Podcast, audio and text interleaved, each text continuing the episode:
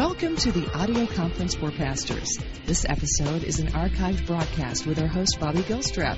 Bobby is a former pastor, church starter, director of missions, and now the lead missionary and executive director for the Baptist State Convention of Michigan.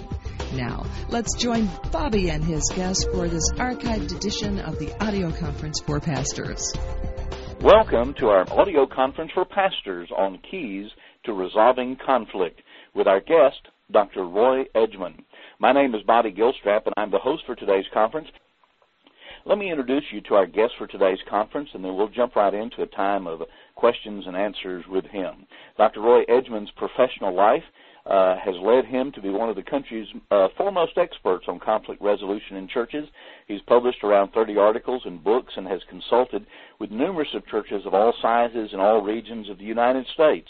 He led the Southern Baptist Convention as a discipleship leader before retirement, and he is now actively involved in the transitional pastor ministry of Lifeway Christian Resources. Among his books that you may be familiar with are Foundations of the Faith, The Doctrines Baptists Believe, and The Ways of God, which is very popular right now.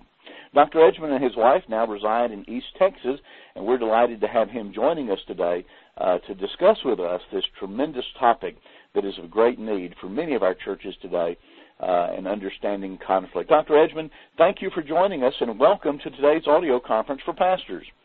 Well, thank you, Bobby. It's really a joy to be with you today, and I'm sure that we're experiencing different kinds of weather everywhere. We're expecting storms to come in here just any time, but I don't think it will give us any problem with being able to have our clear communications. Well, I will say this, if we lose you or anybody else, just dial back in and we'll pick up where we left off the best we can.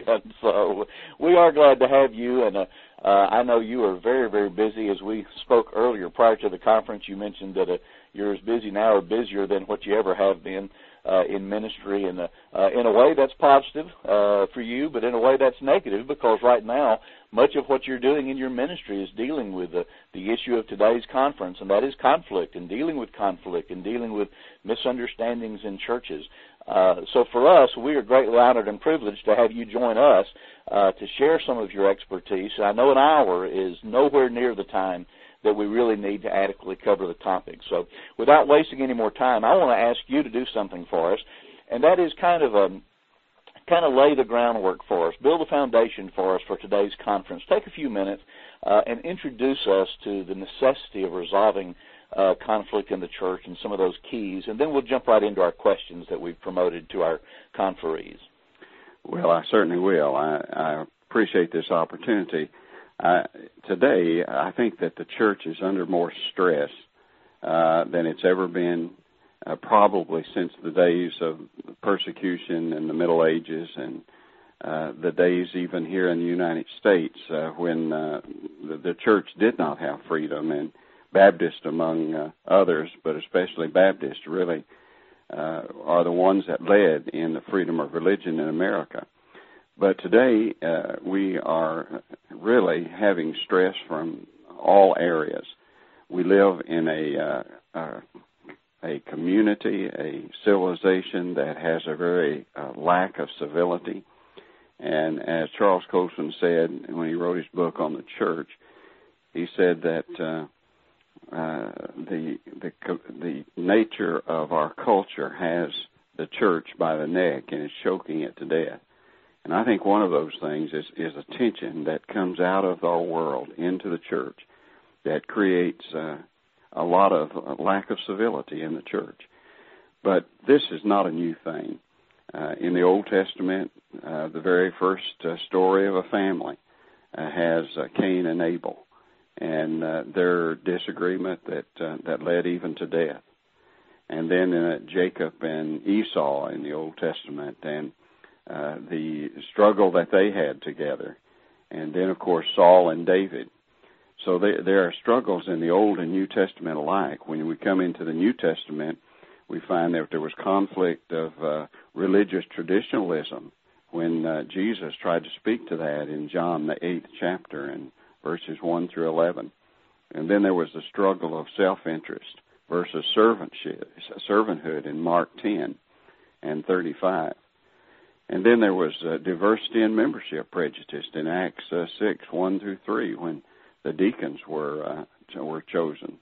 And you can go right on through the New Testament and see that these struggles, even between two partners, Barnabas and Paul, when they disagreed over taking John Mark with them. So there's always been conflict, and to say that there has never been conflict is not to understand our world, our churches, our history. Just today, it just seems to be more defined than it has ever been before. The definition of the word conflict in the Latin means to strike together. Speed Lee, who has written quite a bit on this subject, says conflict happens when two pieces of matter try to occupy the same space at the same time. And Larry McSwain, who has done a lot of writing in this area, says conflict is a situation in which two or more human beings desire goals which they perceive as being attainable by one or the other, but not by both.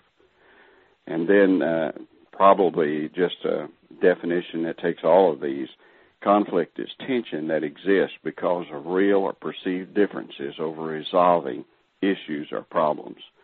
So when we think of conflict, it's not new. It's been with us all the time. But how we handle it is of tremendous importance. Not to let it get out of hand. Not to let it get to a point where people are so angry and are attacking one another, and let it get to the point where it begins to destroy the church, because conflict can certainly do that. And so what we want to talk about today is these how to manage conflict. And every church has it. And the way it is managed by the pastor and leaders of that church determine whether it will be a detrimental thing or whether it will be something good will come out of it. And so that's what we're going to try to talk about today.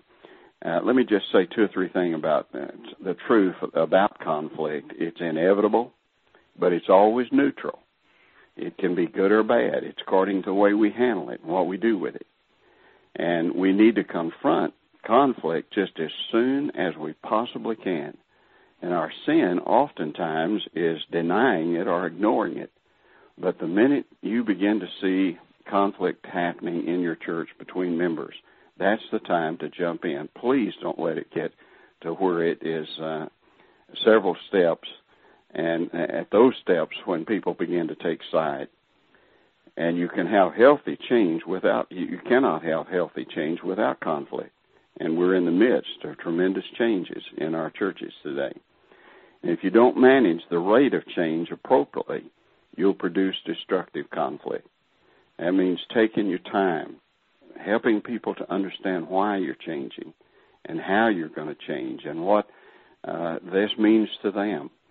I know today I heard somebody say recently, well, our worship wars are over. And that is so unrealistic. It is not true. We're still having tremendous conflicts about the nature and type of worship. And we have to handle this very carefully and not just throw it at our people, but do it just a little bit at a time. Pastor leadership style is a key factor where the conflict is constructive or destructive. It's in the hands of the pastor.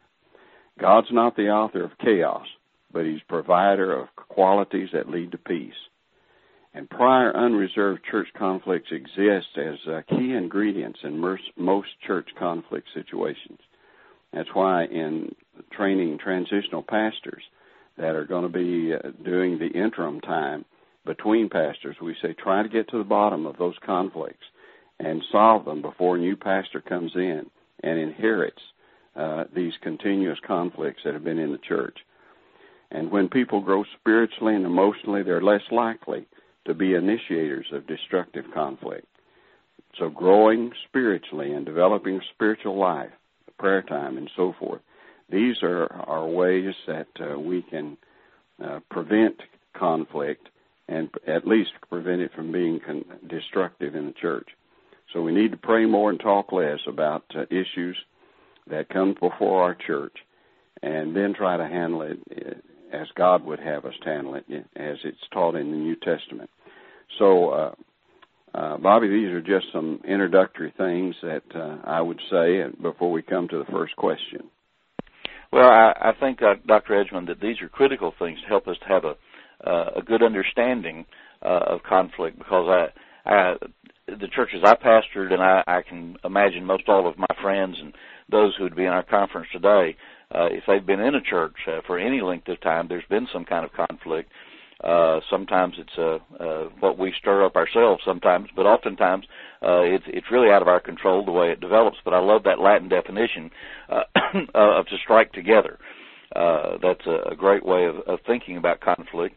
And as many men in men's groups across our country have reminded themselves, iron sharpening iron, that's two pretty strong forces coming together, but they come out stronger because of that, and I think conflict has that same result oftentimes. Let's talk about some of the root causes. What causes friction in the church that results in conflict? I think that there are many causes. Some of these, I said, are secular-type things. They are unresolved things that are in the church that just keep coming up over and over again, and that's the deadly kind. Sometimes there are those that are just quick things, such as Paul and Barnabas. They had to make a decision about John Mark. They made that decision in the right way. That wasn't something that they had been having problems with. That just was for a moment, and they handled it well. But other kinds of conflict, which are those things that come from the past, that have come up over and over again. When you look at church histories, you can see them. I always tell a pastor, before you go to that church, try to get at least 5 years of the business minutes and read those, and you're going to see a great deal about that church, and you're going to find out what they have the most stress over. So here are the causes of conflict within the church. Mostly it could be something in the past, but then stress. We just have so much stress in our world today, and when you get stress, you get short-tempered, and you get people that are touchy and uneasy about things, and so stress is a tremendous thing. And then confusion. If people don't understand, if the pastor decides something and doesn't explain it to his people, and there's not a chance for them to talk about it, it creates confusion. And confusion is a tremendous cause of conflict within the church. And then that old power problem of people wanting influence and power. And oftentimes if a church is growing, that means new people are coming in. And some of those that are old members, their authority and perhaps their power base is threatened. And I've seen this over and over and over again. And so the search or want for power. And then the rate of change. We're going through so many changes today. We're not only changing in our worship styles, but we're changing in almost everything in our lives.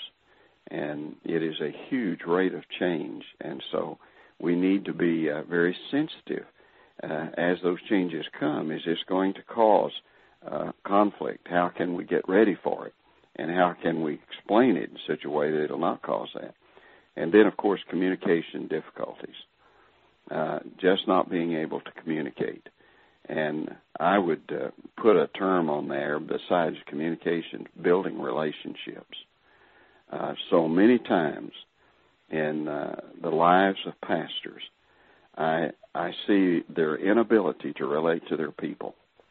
And if you cannot relate, you're going to have difficulties all the time and building relationships with your people. The reason for pastors, and the latest statistics we have, 2006, as to why pastors are forced into termination. Number one is control issues, who's going to control the church. And the second one is church resistant to change. And the third one is poor people skills on the part of the pastor. I see all three of those are directly related to the pastor. So communication problems and relationship problems. And then congregational differences. We're not going to have people that come in from so many different lifestyles and with different worldviews. And I asked a pastor one time, why do you insist that every member that comes into your church go through 6 weeks of orientation and new member training? And he made the statement. He said, we cannot afford an unredeemed membership. And that was Jim Henry, and the church was Orlando, First Baptist Orlando, Florida. And he said, everybody in the world comes into Florida, and we've got to be sure they know Christ before they become part of our congregation. Then when there are unmet needs within the congregation, how important it is for a pastor to understand the needs of that congregation and to be sensitive to everything that he sees that that congregation should relate to meeting that need. And then fear. Fear of change, fear of losing influence, just fear itself, and then a worldview. And that's just, again, the ideal of people coming in that have a different view and see through different lenses than the Christian sees through. And then decision-making style, how decisions are made in the church. So basically, these and perhaps many more, but these are the basic causes of friction and causes of conflict within the church. So, Bobby, you may want to comment on that and the next question. Yeah, it sounds like to me, in a nutshell, that you have pretty much validated what I've been saying for years to pastors I work with and when I was pastoring as well, that very rarely are there significant friction, significant conflict within a congregation based on doctrine. And oftentimes, you hear that that's what a battle is about, but oftentimes the local church, it's not. In fact, in what you have just stated, the list of things you gave, the friction, the circular kind of things, the unresolved things that are deadly, the past, the stress, confusion, power, rate of change, all of those things, those aren't generally caused by the pastoral leadership.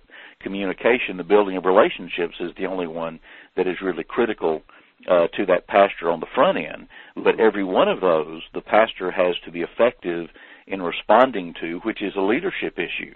It's not necessarily he's not the cause, but he needs to understand, look, how can I handle this? How can I get a grasp on the confusion or the power struggles, the agendas, the things that are happening in the communication in the church? And, of course, the building of relationships is critical. All change isn't bad, and I think the next question that we decided to discuss kind of helps us to see that. Why don't we move on into that? Maybe we can come back to some of these issues of friction, because that keeps coming up and will keep coming up, no doubt. So how do we recognize when the conflict is a constructive conflict? Well, I think that everything you said is absolutely true. And one of the things that I'd like to emphasize, because I usually say this when I'm teaching this, the very first thing, I believe that if you have a mindset that you're going to spot conflict and that you believe under God's help that you can stop it and that you can manage it in such a way that it will not be hurtful, that it can be done. I simply deny the fact that anything can reach a point where most of the time the pastor can't do something. Now, of course, there are areas that it can go, but most things can be handled if it's done right. Well, constructive conflict and destructive conflict is, and how can you recognize it, is very important. Destructive conflict is when members are unsure whether relationships can stand the strain of differences. When people just are not sure that they can be able to disagree, then that becomes a destructive conflict because there's no trust level. Then, secondly, members are rejected by some people who once were their friends. This is some of the tragic consequences, and you know that this is a destructive conflict. When people use words with violent meanings, When things get out of hand like that, it's terribly destructive. When people sense or feel a sense that they've lost control, that is a destructive conflict. It seems that others want to split the church down the middle. That's the thought. You know, somebody else is doing this, and they want to split our church. That's very destructive.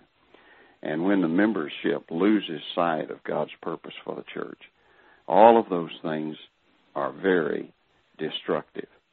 Now, on the other hand, what can be constructive, that is a positive nature in conflict, that's when members feel confident in dealing with their differences.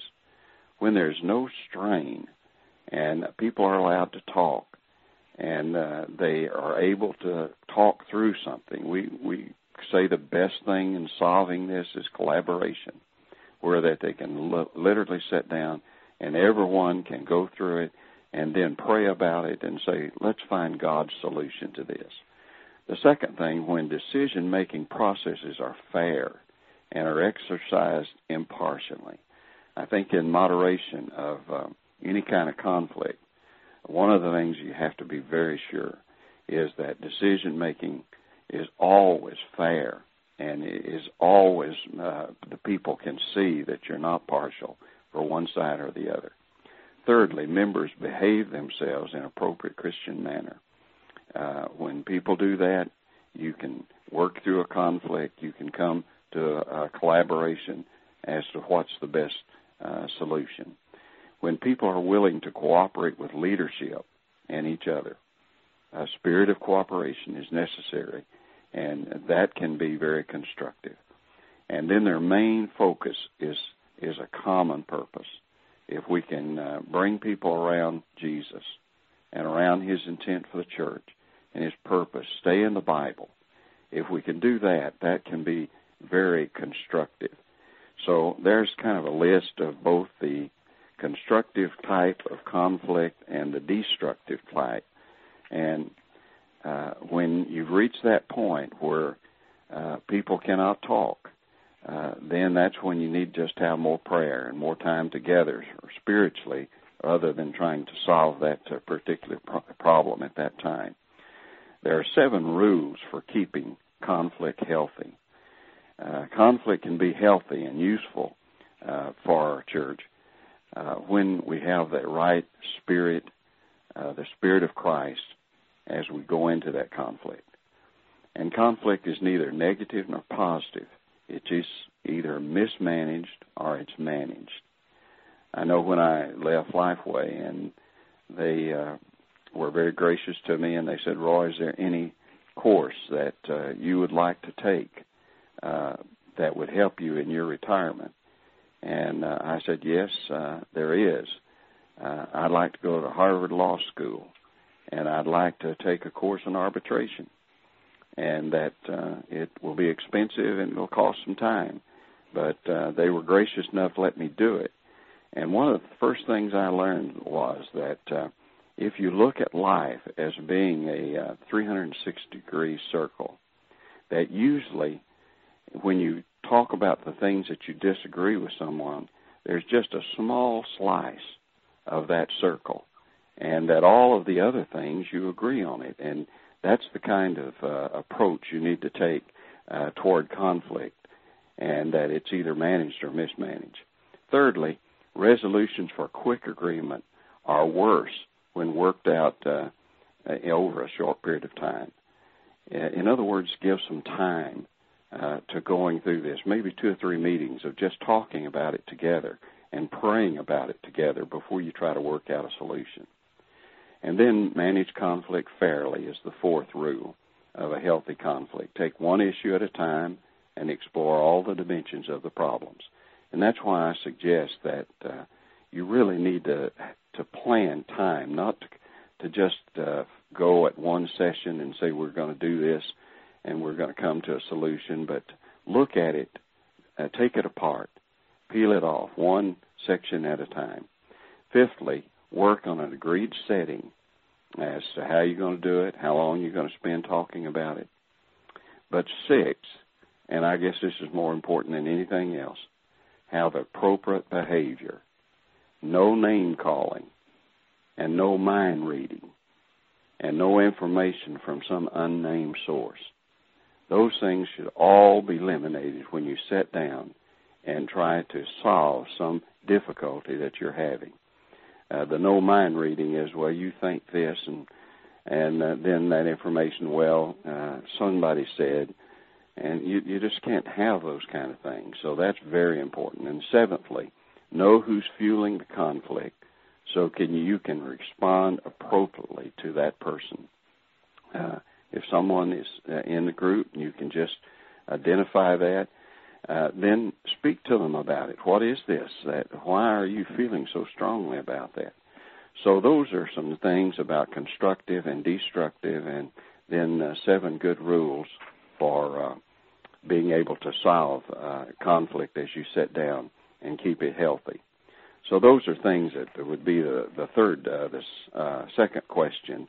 And, Bobby, are you ready to go to the third one? Yeah, let's do. In fact, I tell you what I want to do. I want you to keep your finger on those 7 healthy rules, because under question 4 we're talking about strategies to keep the conflict healthy.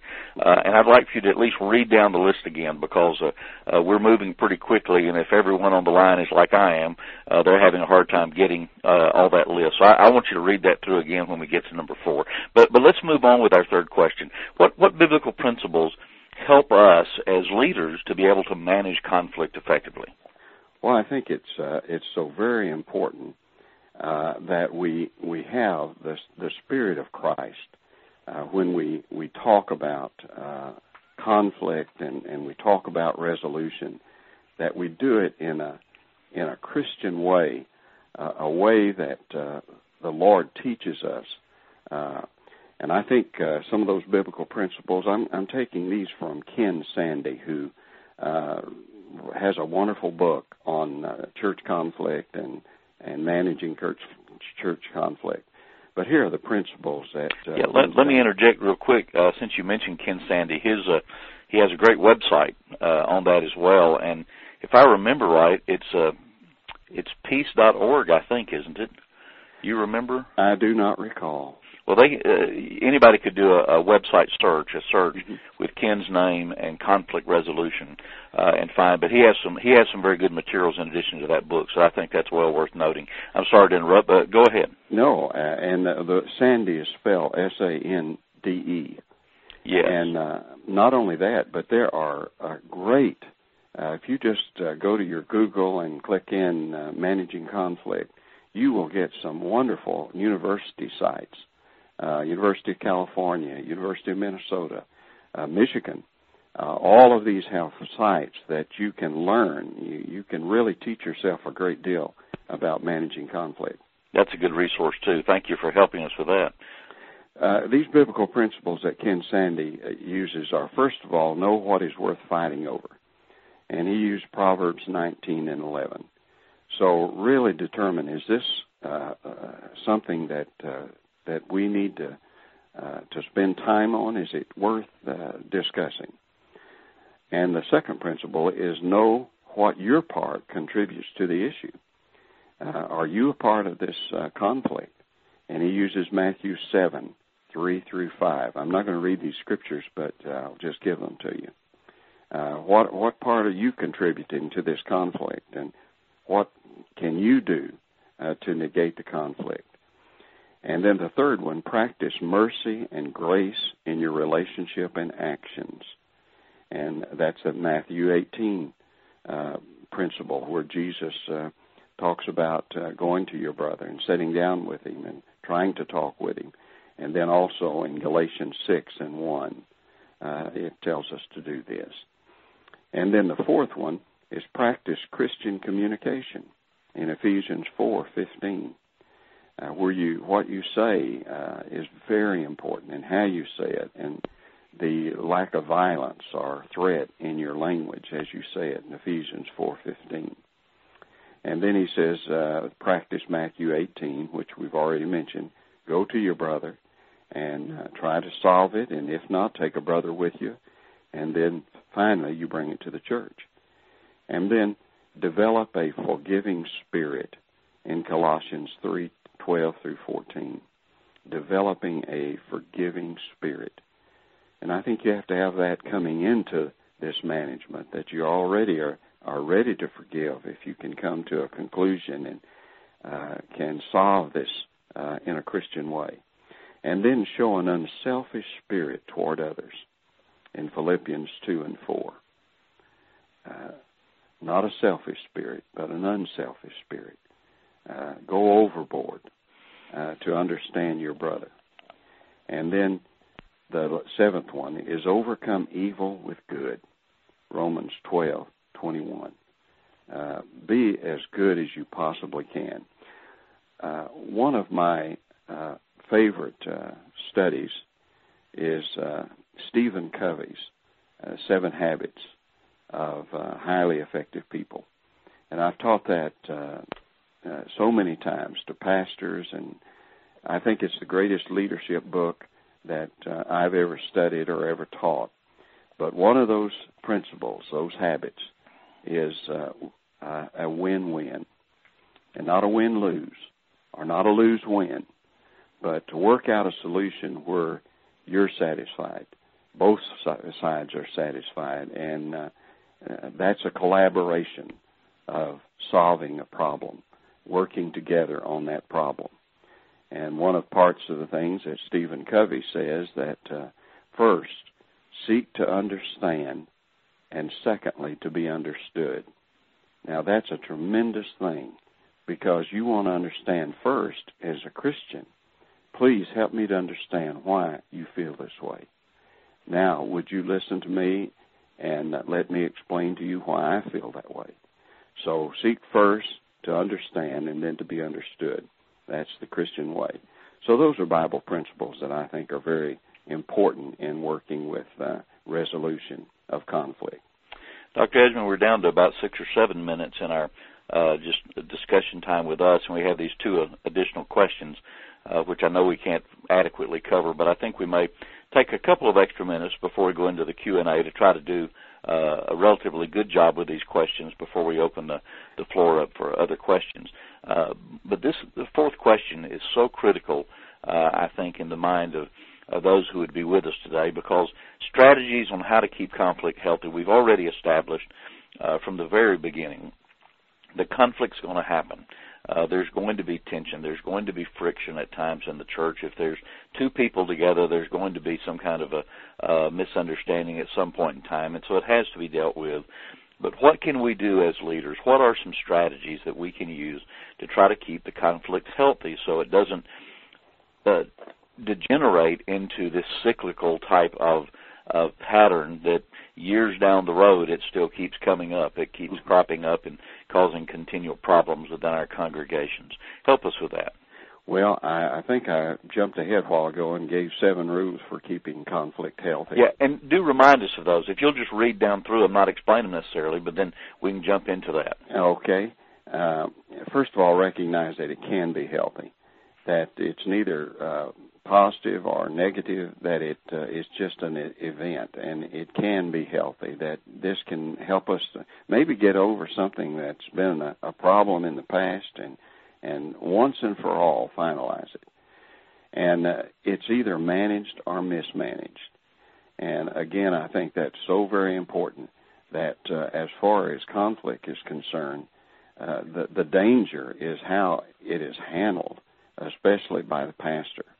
And to deny it or to ignore it is just going to create problems that will go on throughout that person's time as a pastor. And then resolutions for quick agreement are worse than those that were worked out over time. Spending enough time it's kind of like taking an onion apart, just one slice or one layer at a time. And be sure that you cover everything that is a part of that problem. But take time doing it. And I've found that if we take time doing it, we're going to be spending more prayer before that next meeting. And we're not trying to solve everything at one time. Some things you can, but those that are deep, you cannot. And then managing it fairly. And then work on an agreed setting and have some rules that you're going to go by. Use appropriate behavior, no name-calling, no mind-reading, and no information from unnamed sources. And know who's fueling the conflict so you'll be able to respond appropriately. Know who's the one that's leading in that particular area. Now, this next area, I really want to spend a little bit of time on this one. It's a program that was developed by Norris Smith. And Norris was a long time with the Sunday School Board and probably the best negotiator, the best manager of conflict and helping churches get out of difficult things, moderator for tension and problems that churches have. And he has what he calls a spiritual cycle of healing. So draw in your, maybe on your notes, just a circle. And divide that circle into four parts, just a big plus mark right down the middle of it. And the way that you start out is you start in the middle of that top left-hand side. You put the word confrontation. And that means that you're going to go to the person that you have conflict with and that you're going to ask to sit down with them and for you to tell with passion why this is such a problem to you or how it hurts you. You're going to confront that person. And then the next part of that little circle at the bottom, that you're going to communicate what you heard, how you feel, and you want to understand why that was said. And then the next part of that circle, going up now, and going up the right-hand side, is forgiveness. Say to that person, your desire is that you might have peace with them, and that if you've done something, you want to ask their forgiveness if you've misunderstood, and if they've done something, you hope that they would be willing to give you an understanding and forgiveness, where it's two-way street. You state your desire and your choice, and then you're ready to release that person if they'll release you. And then the top part of that, coming up to the top of the circle, is reconciliation. That's where you negotiate and restructure your friendship or your fellowship, where what you're going to do in the future if conflict ever comes again. Now, I want to go through that by giving you a dialogue, and it won't take just a moment to do it. But here is an example of what we're talking about. The man that has offended you is named Bob, so we're going to use that word. Bobby, that's not you, but that's just in my... I don't take it personal. Bob, when you accuse me of sabotaging your project and call me a betrayer in front of the whole staff, I felt confused, angry, and defenseless. I would like for you to come to me personally and in private when you have these kind of problems with me. See, that's his desire, his reward. I would be more than glad to work with you and solve any conflict we may have in the future, the reward. And his response, and is this possible? In the future, if other problems arise between us, I'll come to you about them, and you come to me. Are we willing to go forward with this kind of a commitment? Now, you say, that's very simple. I did this in one church where 5 men had lawsuits brought against them by other members of the church. And we resolved every one of those lawsuits and had them dropped by that circle of a healthy spiritual healing. Now, before you go to a person like that, we say there's some preparation. You need to spend a lot of time praying to get you spiritually ready. We suggest that you write out exactly what you want to say built around that concept. And that'll prepare you mentally. And then you rehearse it. Talk it over with your friend, your wife, your husband. And that prepares you emotionally. and then that you anticipate a response, what they might say. And this will help us as we can talk with them further. If they do not agree with us at what we can do, we can be decisive about it. And then always make an appointment and tell them that you're going to talk about this, because this is the ethical thing to do. And then decide the next plan of action about futuristically how you're going to handle these problems if something comes up like that. And that's where you said in the future, if anything comes up, can we talk about them privately and never talk about them publicly? And then keep a record of what was said and write it down as quick as you get through with the time, just so you'll remember and be able to quote it again. And then pray some more that this is going to bring healing between that relationship. Now, I've used this over and over again between individuals. And you could get a copy of this.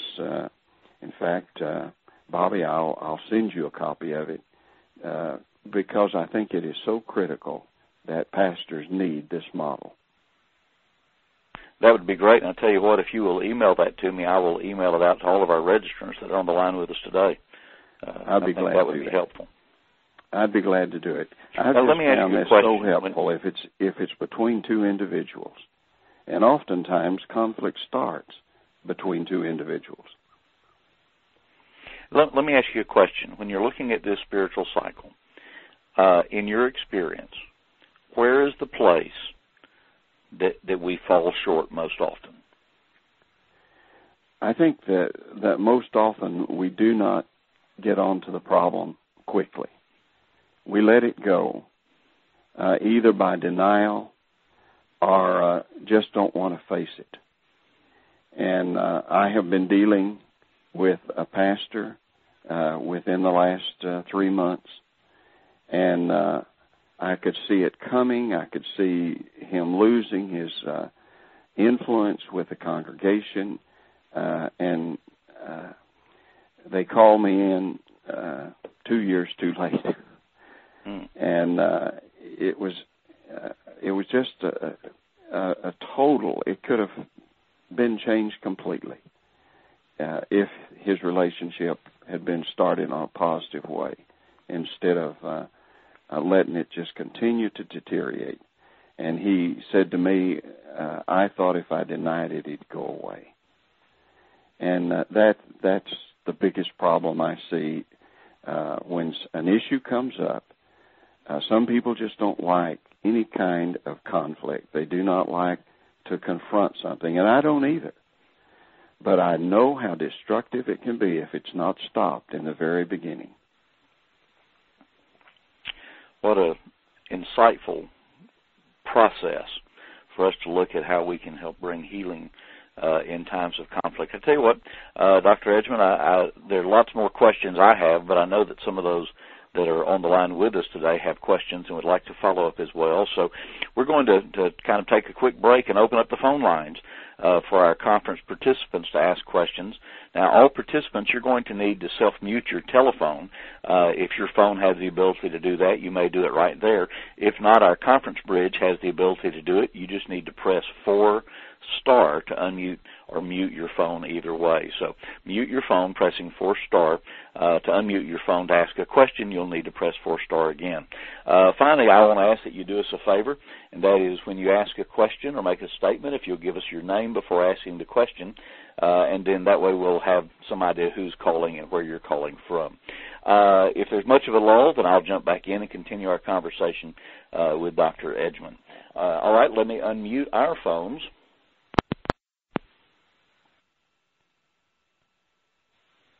All right, and I believe our phones are unmuted now. Hang on just a second. Now we're unmuted, and we want to ask that our first person ask the first question that they have. I believe we have a question from Charles Lewis in Blytheville, Arkansas. Charles has a group there meeting together. Brother Charles, are you on the line? I'm on it. Can you hear me?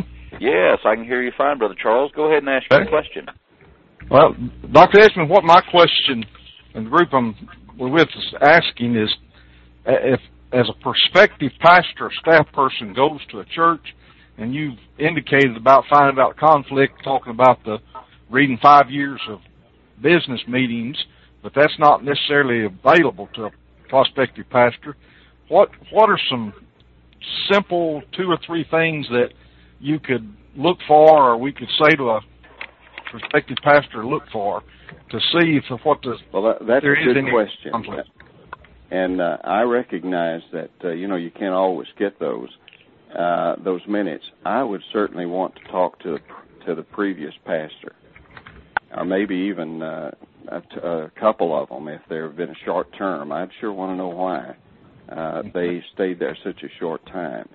I'd want to talk to a director of missions, and maybe even I know in one time when I went to a church and in Odessa, Texas, I knew one of the pastors in town and asked to have a conference with him. And all of that's very helpful. You cannot know enough. And lots of questions. There is a book that's called The Interventionist by Lyle Schuyler. And it is questions that the church ought to ask the pastor and questions the pastor ought to ask the church. I recently worked with First Baptist Church Dallas and on their transition team, and then was consultant to their search team. And the man that Dr. Robert Jeffries that they called, they spent 22 hours, I think it was, in discussions with him. And that's not too long. And the other church I was working with at the same time, they spent 17 hours with the pastor and his wife. Okay. Thank you, Dr. Edgemon. Brother Charles, a follow-up there? Well, the follow-up to it would be to say, what if you recognize some conflict and pastor has not had any experience in that, what would be some simple places or sites or things that he could get some starting points of dealing with conflict? Well, I would talk about your state leadership, because most of the state conventions have training in this area. And I would try to take some training. You read books, but if you have live case studies that you can go through, and usually every state convention has training in this area. And if do not even have any conflict in your church, I'd take that training, so I'd be ready for anything that would come along. All right, Dr. Edgemon, let's open the line up again, see other questions that our conferees may have. Someone else want to ask a question, give us your name, where you are.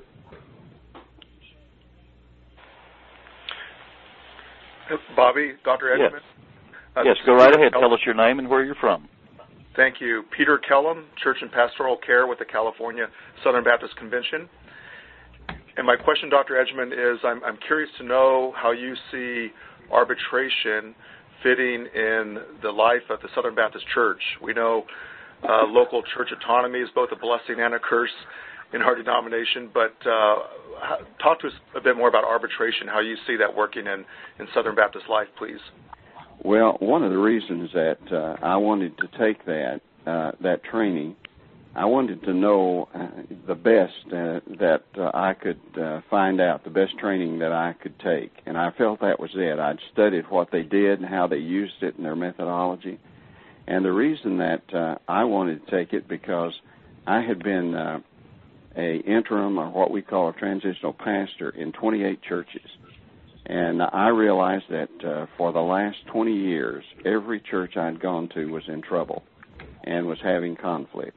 I have not been to a church in 20 years as a transitional pastor or a consultant. Right now, I'm spending most of my time as consultant to churches. Mm-hmm. Follow up there, Peter? Yeah, I just we've gone through training with Peacemaker Ministries, Ken Sande, which, by the way, the website is peacemaker.net. And part of the advanced training deals with both mediation and arbitration.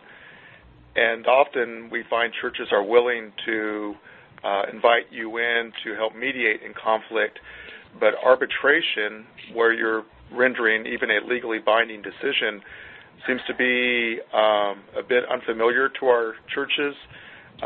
Because of their autonomy, they believe that there is no authority from the outside who can sometimes make those decisions. But we know there's a biblical case for it in 1 Corinthians chapter 6 and other places in Scripture. So I'm just wondering if we're experiencing some cultural change in our churches where they understand the place and purpose for arbitration as well as mediation. Well, I do not call what I do arbitration. I wanted to study the methodology. And so I mediate what I call when I go in with a church.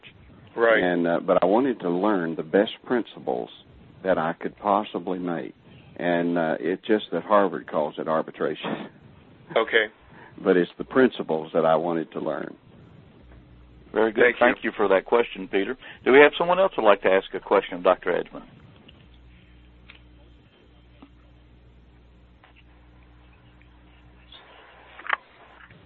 Yes, Bobby, can you hear me?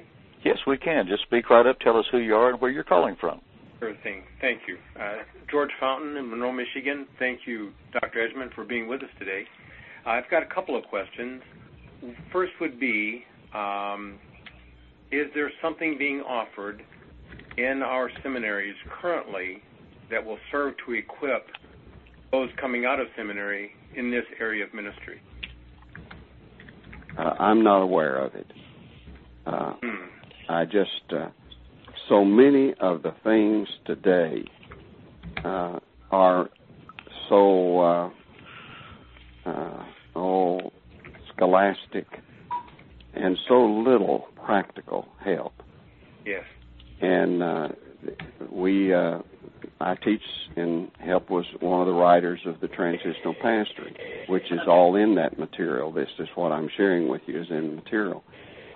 And seminaries have listened to us, and one of them wants to develop a course on the first 2 years of your ministry.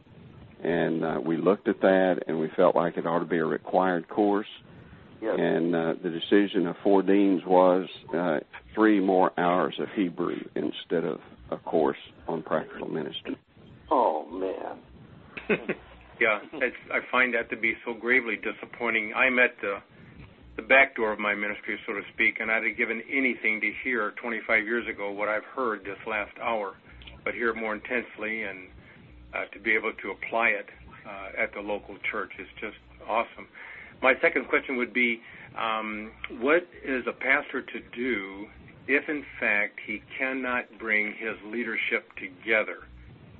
Should he remain? Is it better that he choose another option? Well, it's so hard to know, to answer that without knowing the circumstances. I think that pastor always has to think, is my being here helping the church more, or would it be better? Am I a part of the conflict? Would it be better if I leave? And I think that's the question you always have to ask, and ask God's leadership in that. Is, you never want to split a church, but at the same time, if you're the only hope that's holding that church together, you don't want to leave them either.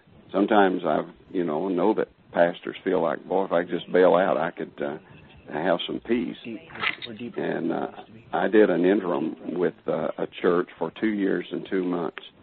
And it was the worst experience I've ever had in my life. But finally, the church came together and called a pastor 100%, and he has been there now 10, 12 years, and the church has grown. And how many times I thought, boy, I'd like to just bail out of this, and I'm so grateful that I didn't. Thank you for that question, George. Dr. Edgemon, we've got 3 or 4 more minutes, so we want to take at least one more question and see if we can handle that. So, and then I'd like to give an illustration before I leave. Have another question? All right, we don't have somebody speaking up, and I don't think we've really resolved all of our questions today, Dr. Edgemon, but maybe we've started making some good progress in that direction. Any closing comments you would like to make to us in this area? Yes, I would, Bobby. In that church that I stayed with for two years and 2 months, there was one family that I would make an appointment with this particular person, and they would break the appointment every single time for 2 years and 2 months.